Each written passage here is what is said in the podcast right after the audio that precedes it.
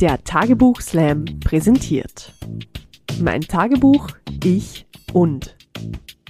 Ein Podcast über das, was früher im Tagebuch stand. Mit denen, die es geschrieben haben und denen, um die es ging. Von und mit Diana Köhle. Heute Mein Tagebuch, ich und mein bewegtes Leben. Hallo, ich bin's, die Diana vom Tagebuch Slam oder mittlerweile auch vom Podcast zum Tagebuch Slam, mein Tagebuch, ich und.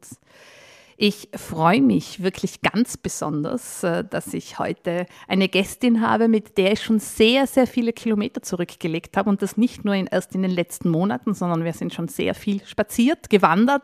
Sie hat mir Wien ganz anders gezeigt. Wir haben aber auch sehr viele Kilometer gemeinsam im Zug zurückgelegt, weil sie war mit mir in fünf Bundesländern beim Tagebuch-Slam mit dabei. Sie hat auch schon den Geburtstag auf meiner Bühne gefeiert und zwar einmal den achtzigsten Geburtstag, genau richtig gehört, achtzigsten Geburtstag und das ist schon zwei Jahre her. Ja.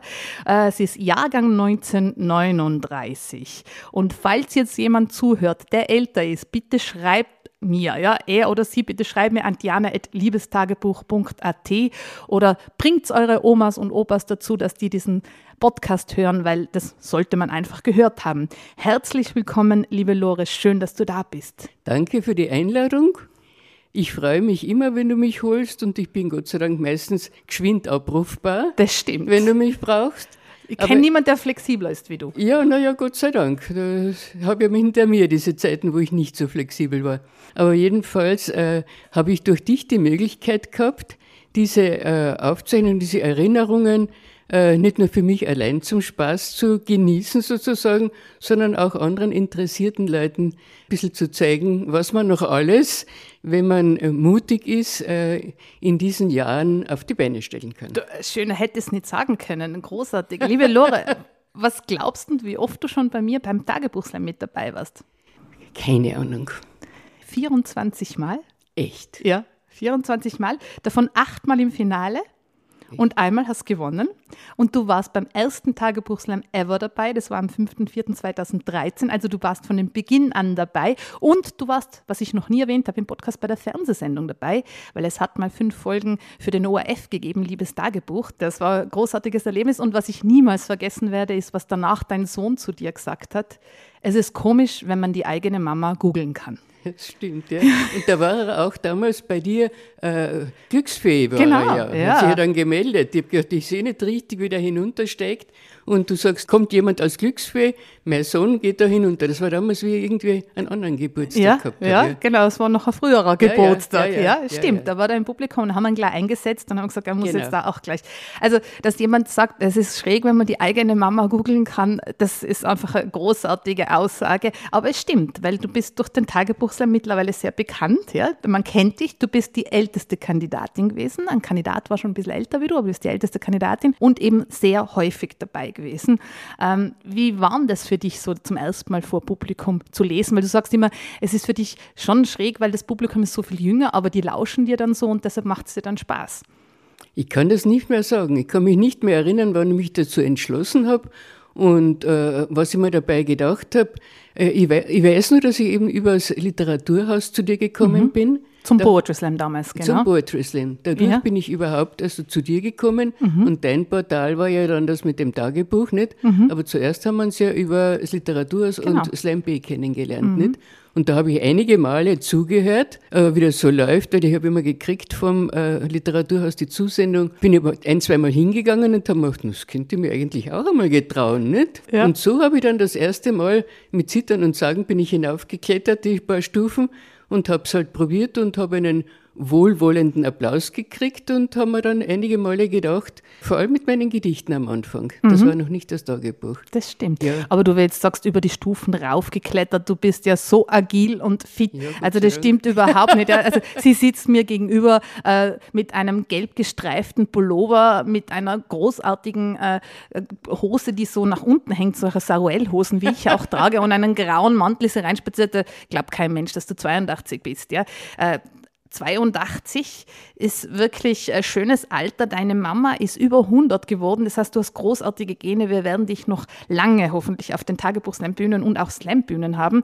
Und äh, wenn ich jetzt so ganz weit zurückgehe bei dir, aber bei dir muss man sagen, das ist ja wirklich ganz weit zurück, das ist so deine Matura-Reise, ja. Das ist so einer deiner ersten Einträge, die du gefunden hast, weil man muss dazu sagen, du schreibst ganz oft auf losen Blättern und hast ganz lang gemeint, du hast die frühen Einträge gar nicht mehr und dann hast aber diesen Eintrag gefunden, wie du die Matura-Reise beschreibst. Das ist ein großartiger Eintrag und den müssen wir uns jetzt anhören, weil den hast du sicher mitgebracht. Das war eigentlich eine Eintagsfliege, denn nur, nur diese Matura-Reise habe ich beschrieben, anscheinend habe ich mir gedacht, das muss ich irgendwie festhalten. Aber jedenfalls dann bis äh, fünfundfünfzig, sechzig nicht mehr Tagebuch geschrieben. Mhm. Also das war wirklich ein Highlight in dieser Zeit. Und äh, später eben dann, dadurch, dass ich nach Wien gekommen bin und diese Möglichkeiten gehabt habe, habe ich mir auch gedacht, ich erlebe so Spannendes für mein Alter, das möchte ich gerne notieren und mich später einmal amüsieren drüber. Super, ja, da kommen wir dann später zurück, wie das dazu gekommen ist, dass du aus Kärnten nach Wien gezogen bist. Ja. Aber jetzt würde ich sagen, machen wir wirklich eine Zeitreise und gehen äh, zurück in deine Matura-Reise nach Italien. Und ich bin schon gespannt. Es war neunzehnhundertsiebenundfünfzig meine Matura-Reise. Und äh, das war natürlich ein Jahr, wo es noch überhaupt nicht selbstverständlich war, dass man auf Matura-Reise gefahren ist. Meine Schwester hat mich gesponsert, sonst hätte ich gar nicht fahren können. Das Geld nicht zusammengebracht. Es sind auch nicht alle gefahren, aber jedenfalls war das für uns ein Traum. Äh, es war ja erst äh, nach dem Krieg einige Jahre, dass man überhaupt Italien hat bereisen dürfen. Ich habe mir damals immer vorgestellt, wenn man nach Davis kommt, das sehr nahe von mir ist, da kommen die Palmen und, und, und, und da ist nichts dergleichen, was ich mir vorgestellt habe. Aber diese Matura-Reise hat uns eben äh, vier Tage nach äh, Rom geführt, einer der heißesten Sommer. Wir haben in allen Bassins unsere, unsere Füße gebadet und äh, zwei Tage Florenz. Und wenn ich darf, dann beschreibe ich das jetzt einmal. Bitte. Eine Episode gab es übrigens noch in Florenz. Auf unserer Hin-Bahnfahrt von Rom waren unsere Mädchen meistens auf dem Gang, um sich nichts von der Gegend entgehen zu lassen. Und dabei hat sich so ein unschuldiger Kerl in unsere Großelfi verschossen. Bis Florenz redeten die beiden miteinander und blickten sich schmachtend an. Ich glaube, er hatte zuerst früher aussteigen wollen, es aber dann nicht übers Herz gebracht, seine eben entdeckte Liebe so schnell auszulassen. Also fuhr er mit bis Florenz und quartierte sich sogar in unsere Jugendherberge ein. Er war schwarz, etwas über mittelgroß und sah zwar noch beneidenswert jung, aber ganz nett aus. Hier begab es sich nun aber, dass in der Jugendherberge strenge Hausregeln herrschten und abends nach zehn durfte niemand mehr hinaus. Ich glaube, um elf war Bettruhe. Und, das war der Clou, wer ein Mädchen küsste, ich glaube, das galt nur für Italiener, musste tausend Lire bezahlen. Zur Wahrung der Sitten ging auch abends immer ein Karabiniere im Garten herum. Und ob es nun wirklich jemand gesehen hat oder aber alles nur Erfindung ist, jedenfalls kursierte am nächsten Morgen bei uns das Gerücht, dass der Verehrer unserer Elfi am Vorabend die Mille Lire hatte bezahlen müssen. Seither nannten wir ihn nur noch Mille Lire. Und wo Elfi aufkreuzte, musste sie das Wort hören. Sie war schon dem Heulen nahe. Abends hatten wir ihn auch einmal erwischt, wie er gerade über die unterste Veranda klettern wollte. Wir grinsten jedenfalls und riefen ihm gleich das unvermeidliche Mille Lire nach, worauf er schleunigst verschwand. Am nächsten Tag hat er unserer Abreise nur mehr von weitem zugeschaut. Aber er hat noch lange, schmachtende Abschiedshandküsse in Richtung Elfi geschickt. Das Mille Lire hat Elfi bis zum Ende der Reise noch oft genug gehört. Großartig, da muss ich schmachtende äh, Lippen zu dir rüberwerfen. Äh, das ist jetzt ein Eintrag, der ist über sechzig Jahre her, liebe Lore. vierundsechzig, ja. Ja, vierundsechzig Jahre her. Ja. Kannst du dich da noch so gut daran erinnern oder kommt das jetzt alles wieder hoch, wenn du das jetzt so vorliest? Nein, ich kann mich gut erinnern. Wirklich, ist das alles noch ganz ja. präsent, weil es war ganz was Besonderes. Es war die erste Reise ins Ausland wahrscheinlich, oder? Unglaublich. Ja. Und vor allem haben wir unseren jungen Klassenlehrer mitgehabt, äh, ich weiß nicht, dreißig Mädchen und nur ein Lehrer. Und, das äh, hat man damals zulassen? Anscheinend, anscheinend. es, es, es kommt dann noch ein Eintrag, der das betrifft. Und er hat uns wirklich Freiheiten gelassen. Die einen sind nach Ostia hinausgefahren, weil uns das Forum Romanum nicht interessiert hat. Natürlich in der Jugendherberge haben die Burschen unten gelauert auf die Mädchen ja. und so weiter. Er hat das sehr gelassen genommen und es ist auch Gott sei Dank nichts passiert. Ja. Deine Mama hat dich da so problemlos mitfahren lassen oder war das eine lange Überredungskunst? Ich bin mit fünfzehn allein nach Schweden gefahren mit dem Zug. Okay, wow. Fünfmal umsteigen. Also die Mutti hat da keine Probleme damit gehabt. Ich habe nicht fragen oder betteln müssen, das hat es nicht gegeben bei uns. Ja, aber weil das wäre jetzt eigentlich so das, was man glaubt, wie das früher war. Also wenn ich jetzt das so höre, würde ich auch so gern, gewesen sein. Ja, aber da hast du wirklich, äh, deine Mama war wirklich sehr weltoffen ganz und richtig. War ja auch gern in Schweden, äh, wie ganz ich weiß. Richtig. Und äh, ja, äh, das heißt, du möchtest dann noch eine Stelle weiterlesen, ja, ich möchte gell? noch eine Stelle weiterlesen. Beim Abendessen hatten wir plötzlich die Entdeckung gemacht, dass unsere Parallelklasse auch hier war. Sie waren mit Herrn Professor Klaus da und hatten alle kurze Hosen und knappe Blusen an. Wir waren alle sehr erstaunt darüber, denn erstens hatten wir uns nicht getraut, solche Sachen mitzunehmen, und zweitens war doch der Klaus als einer der strengsten verschrien. Wir sagten es denn auch, dass man in Rom sicher staunen würde, wenn Mädchen in kurzen Hosen daherkämen. Schließlich genierte sich der Klaus und schimpfte im Nachhinein mit seinen Mädchen. Wir taten mitleidig, aber wir konnten die meisten Ziegen sowieso nicht leiden und freuten uns insgeheim. Er wiederum war sehr erstaunt, als er hörte, welcher Freiheiten uns unser Tussi, du und sie zusammengesetzt, unser Tussi uns lassen hatte. Dann war es an ihm, uns empört zu mustern und besonders unseren leichtsinnigen Hubert. Da uns aber nichts passiert war, keine ver- oder entführt worden war, konnte er nicht viel sagen. Am nächsten Morgen waren die Mädchen jedenfalls weg. Sie hatten Rom erst vor sich und freuten sich schon sehr. Wir taten so, als ob wir mindestens ein Jahr unten gewesen wären und beneideten sie. Oh, aber da muss man jetzt aufklären, Tussi, so habt ihr euren Lehrer genannt. Hm? Ja, das ist, weil aber nur für, insgeheim. Genau, ja. Weil wir verstehen ja jetzt unter Tussi etwas ganz anderes. Ganz anders. Ja, ich habe hab ich auch schon eine Anekdote. Meine Schwägerin, äh, ihre Tante heißt Tusnelda mhm. und sie hat immer von der Tante Tussi erzählt, weil es mhm. die Abkürzung war. Und ich habe mich immer gewundert, dass meine Schwägerin zu ihrer Tante Tussi sagt, so das ganz offiziell. Ja. Mir. Was mir jetzt aufgefallen ist, äh, ihr habt ja da eure Nebenklasse ziemlich reingeritten. Da war es ja auch schon ziemlich gemein. Also da hört man schon richtig so raus, wie das auch jetzt so ist unter den Freunden und Freundinnen, dass man sich so ein bisschen rein hat. Wir waren eben eine Klasse mit Auswärtigen aus ganz ah, Kärnten. Wir okay. sind alle Fahrschüler gewesen und mhm. das war damals so wenig Platz. Wir, bei uns waren sechs erste Klassen, wie ich angefangen habe, mit sechzig Schülern. Pro Klasse? Ja. Wahnsinn. Und jetzt war zu wenig Platz da natürlich. Ja. Und jetzt haben wir auswärtigen Schüler Vormittag Unterricht gehabt und die Klagenfurter Nachmittag, um ah. das auszunützen. Und wir haben die nie gesehen und nie getroffen, weil die immer am Nachmittag da waren. Nicht? Aber natürlich waren wir von vornherein äh, anti eingestellt. Ja. Das ist immer so, die natürlich. Nebenklasse auch immer. Da fällt mir auch ein Zitat ein, da hat einer mal geschrieben, wir sind Skilager gefahren, aber leider mit den Ausschlöchern aus der B-Klasse. Ja? Also das heißt, die Nebenklasse ist immer, äh, immer, immer Konkurrenz. Immer, ja? immer. Aber, ganz egal, genau. Wie nett die sind. Und eben, das ist aber das Schöne zu sehen, über ganze Generationen ist das gleich gegangen. Ja? Und auch wenn man jetzt einem Eintrag lauscht, äh, das ist ja jetzt noch nicht viel anders. Ja? Also das, das, das kommen so viele Sachen vor, wo man genau noch so schreiben würde. Ja? Ja. Man ist Millilehre, gibt es nicht mehr, aber man weiß, was man damit ja. meint. Ja? Ja. Also das, da sind jetzt nicht nicht gefühlte über sechzig Jahre, ja. äh, die da stattgefunden haben. Das und richtig, äh, das ist, finde ich, immer wieder sehr spannend, eben das Schöne am Tagebuch Slam, dass es zeigt, dass es uns über alle Generationen immer gleich ging in dieser, sagen wir mal, ein bisschen schwierigeren Zeit mhm. ja, damals. Mhm.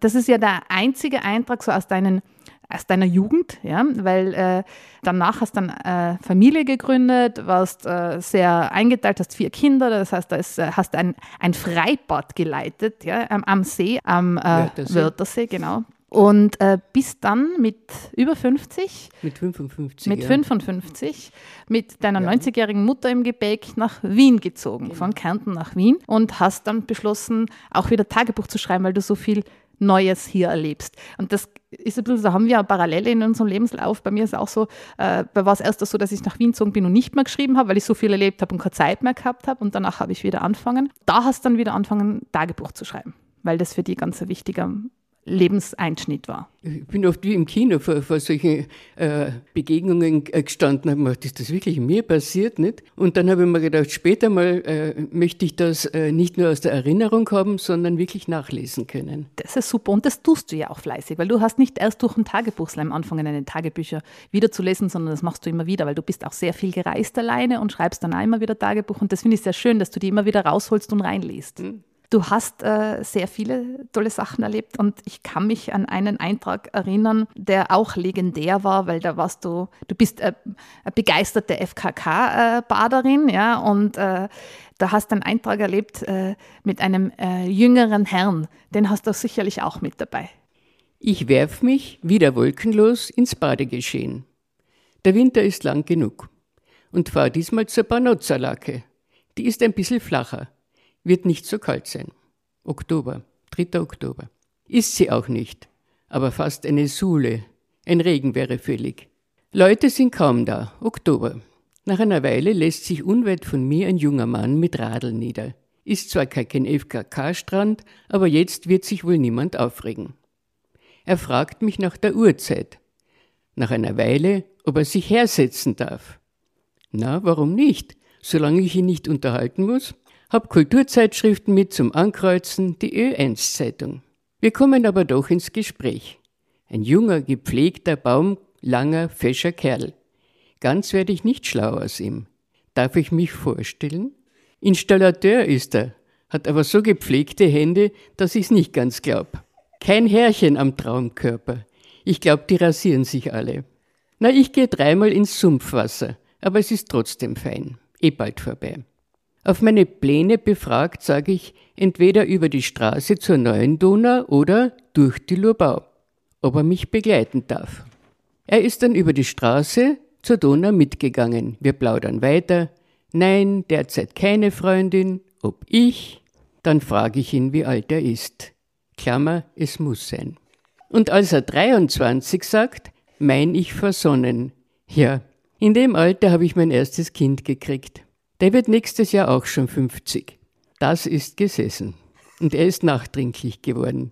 Vorher hat er noch gefragt, ob das dort nicht ein Swingerclub ist. In Klammer, ich frage, was ist das eigentlich genau? Und ob ich bei ihm Kaffee trinken will. Kaffee. Dann hat er aber doch heim müssen. Die Waschmaschine dürfte fertig gewaschen haben. Ein sauberer, höflicher Bursch. Aber was soll ich mit ihm? Was er mit mir soll, kann ich mir denken. Nicht, dass es uninteressant wäre, aber was sagen Herz und Seele zu so etwas, wenn man dann mehr will? Ich habe ja Gott sei Dank einen schönen, gesunden Körper, aber siebzig dürfte ihm dann doch zu viel gewesen sein. Nein, so etwas ist nicht meins, aber ich fühle mich immerhin geschmeichelt. Auch Diana überrascht mich mit ihrer Aussage vorgestern. Ich frage, ob ihr meine Gedichte beim Slam wirklich gefallen hätten. Hab ja keine Vergleichsmöglichkeiten. Oh, da bin ich noch vorgekommen, das weiß ich ja gar nicht. Schau an, was habe ich darauf geantwortet oder was war das? Ja, du hast was geantwortet. Ah, und das zwar muss ich jetzt wissen, gesagt, ja. Das fragst du noch, sagt sie. Bist ja bei drei mit, ich glaube bei dreimal bist du in, in die Endrunde gekommen. Ah, ah. Ja, aber du bist da sehr wohl ver, vermerkt.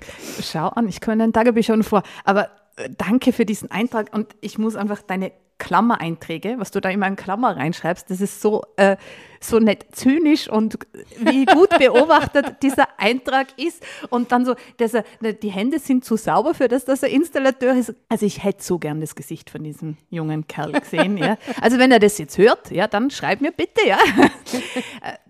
Ja, ich liebe deine Beobachtungen und wie du das dann festhältst. Also fantastisch. Ich habe eben diese, äh, wie soll man sagen, dieses Gefühl gehabt, diese Sicherheit, ich brauche niemanden fragen, wie ich mich benehme. Ich brauche nicht irgendwie äh, besonders sein. Ich kann einfach so agieren, wie ich will. Und das war eine unglaubliche Freiheit, dass nach zweiunddreißig Jahren Ehe, wo man sich doch anpasst, einfach selbst entscheiden, wie, was mache ich jetzt und wie und mit wem bin ich unterwegs. Das, das war unglaublich super befreiend. Ja, und das hast du ja jetzt dann auch schon bald zweiunddreißig Jahre jetzt ja. anders wieder, oder? Jetzt habe also ich fünfundzwanzig. fünfundzwanzig, ja. ja, okay. Aber eben, das ist eigentlich ein schönes Zeichen sozusagen, es ist niemals zu spät, Sachen zu beenden, die eigentlich nicht passen und dann einen Neustart zu hinzulegen und egal wie alt man ist, weil äh, es kommt dann so viel Gutes noch und das sagst du mir immer wieder, deshalb bist du für mich so ein Vorbild, weil bei jedem Spaziergang, was ich von dir immer lerne und was du so erzählst und wie großartig mutig das war, mit fünfundfünfzig alles zusammenzupacken und dann in die Großstadt zu ziehen und neuer Start, neues Leben und es ist so schön aufgegangen, das kann man schon sagen. Ich muss sagen, die Medien haben mir geholfen, sage ich immer. Also ich, ich habe äh, im, im Radio und äh, durchs Haus fahren Magazin und äh, solche Medien, eigentlich habe ich mir dann auch Literatur besorgt, äh, das ist die wahre Le- Liebe nicht oder retten Sie die Liebe oder so etwas, solche Sachen habe ich gelesen. Und habe äh, einfach äh, aufgebaut, mein, Bewu- mein Selbstbewusstsein, dass es noch möglich ist, dass es noch gehen wird. Denn wer traut sich das schon am Land? Kein eigenes Geld, abhängig. Also äh, die haben mir eigentlich den Mut gegeben, äh, es noch einmal zu wagen. Und ich bin dann zu einer Familienberatung nach Villach gegangen und habe erzählt, wie ich mir das ungefähr vorstelle. Denn ich habe meine neunzigjährige Mutter mitnehmen müssen. Die wollte ich nicht allein zu Hause lassen. Die ja Wienerin war, also für die, die war, genau, gewesen, das wäre für die ja, ja dann jetzt äh, nach Wien ja. wiederzukommen. Jetzt, ich habe äh, mir ja. nur gedacht, also mir, für meine Situation, wenn ich mit fünfundfünfzig noch eine Arbeit finden will, bietet sich eigentlich nur Wien oder Berlin an. Mhm. Und habe eben Wien vorgezogen, aber jedenfalls diese Familienberatungsstelle, bei der ich war, so eine Frau, und die habe da alles vorgetragen und habe gesagt, was sie dazu sagt. Und dann gesagt, ich würde sagen, Sie spinnen eigentlich, was, was haben Sie sich da vorgestellt, nicht? Und die hat gesagt, so motiviert wie Sie sind, nichts wie los. Das finde ich, äh, ja. war ein guter Rat. Ja. Ja. Kann man auch allen anderen raten. Das weiß ich nicht. Ich bin eben wirklich bei meiner Mutter, mein Vater ist im Krieg geblieben, der ist nicht mehr zurückgekommen. Aber ich bin meiner, bei meiner Mutter sehr frei, mit meiner Schwester zusammen sehr frei mhm. und unkonventionell aufgewachsen und habe eigentlich alles sagen und fragen und probieren dürfen. Das war sicher ein großer Vorteil. Mhm. Ja, das glaube ich auch. Ich ja. habe da nichts irgendwie. Du hast da gesehen, ähm, die Mama schafft's auch, hat es auch ohne Mann geschafft, oder? Das war vielleicht. Ja, ja, ja? natürlich. Ja. Natürlich hat sie müssen, nicht? Ja. Oh, als empfindsames Stadtmädel, als Wienerin, als Stadtfrau mit den zwei Kindern. Wir haben siebzig Schilling zum, zum Ze- äh, zeitweise im Monat gehabt, von denen haben wir leben müssen. Das sind fünf Euro? Ja. ja. Und die Mutter, naja, das kann man nicht vergleichen. Nicht, aber nur, dass die ja. Leute den nicht mehr. Ja. Aber jedenfalls, äh, wir sind x-mal umgezogen und die Mutter hat das mit ihrer, äh, eigentlich, die hat immer gerne einen Beschützer gehabt und hat dann uns beschützen müssen und das allein schaffen müssen in dieser Nachkriegszeit. Mhm. Aber du hast auch Tennisbälle gesammelt am, äh, in Felden, das weiß ich, und da hast du dann super verhandelt. Wie war, wie, wie, wie war das nochmals? Das war unser Job mit meiner Schwester. Äh, Ballklauben haben wir gesagt, wir waren die einzigen Ballmädeln. Und waren sehr gefragt und gesucht.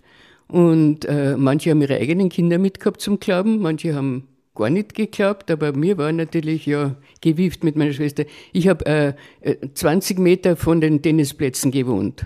Also mir sind sie bis hinein nachgegangen, bis aufs Klo und haben gesagt, du bist da drinnen, komm heraus, wir wissen das. Und ich wäre hier und da mal gern baden gegangen oder so. Aber auf der anderen Seite war es natürlich eine tolle Einnahmequelle. Und wir haben irgendwann mit meiner Schwester beschlossen, dass wir gesagt haben, ein Schilling pro Stunde ist eigentlich ein bisschen wenig. Und dann haben wir gesagt, zwei Schilling.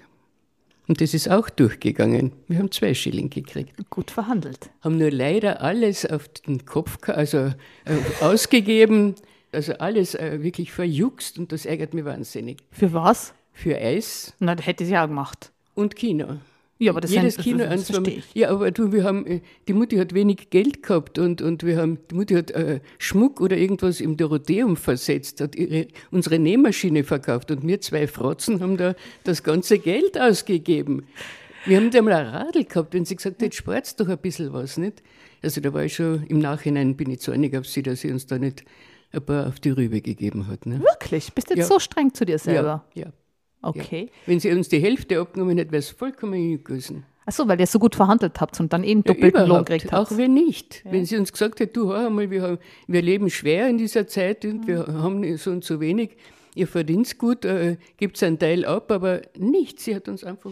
Ja, sie wollte euch ein bisschen unbeschwert aufwachsen lassen, oder? Höre ja, ich da raus? Ja, was heißt ein bisschen?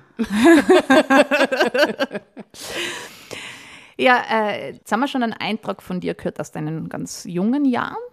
dann, wie du nach Wien gezogen bist. Und da gibt es noch so einen Eintrag dazwischen, äh, an den ich auch gern zurückdenke, weil du auch, sagen wir mal, eher untypische Sachen festhältst. Ja? Also ich kann mich noch erinnern, wie du das damals vorgelesen hast, da hat das ganze Publikum so gelacht, weil sie gesagt haben, sowas wird nie jemand niederschreiben und das musst du uns jetzt einfach vorlesen. Dann verstehen die Zuhörer und Zuhörerinnen, was ich damit meine. Aber ich muss sagen, es ist eigentlich nur dein Portal, dass ich mir vorstellen kann, das müssen nicht nur geile Geschichten sein, sondern auch äh, die Geschichte einer Maus, die mich traktiert hat noch und nöcher. Aber das kann man auch nicht überall lesen. Verstehst du? Hm. Ja, ja, das muss ich schon sagen.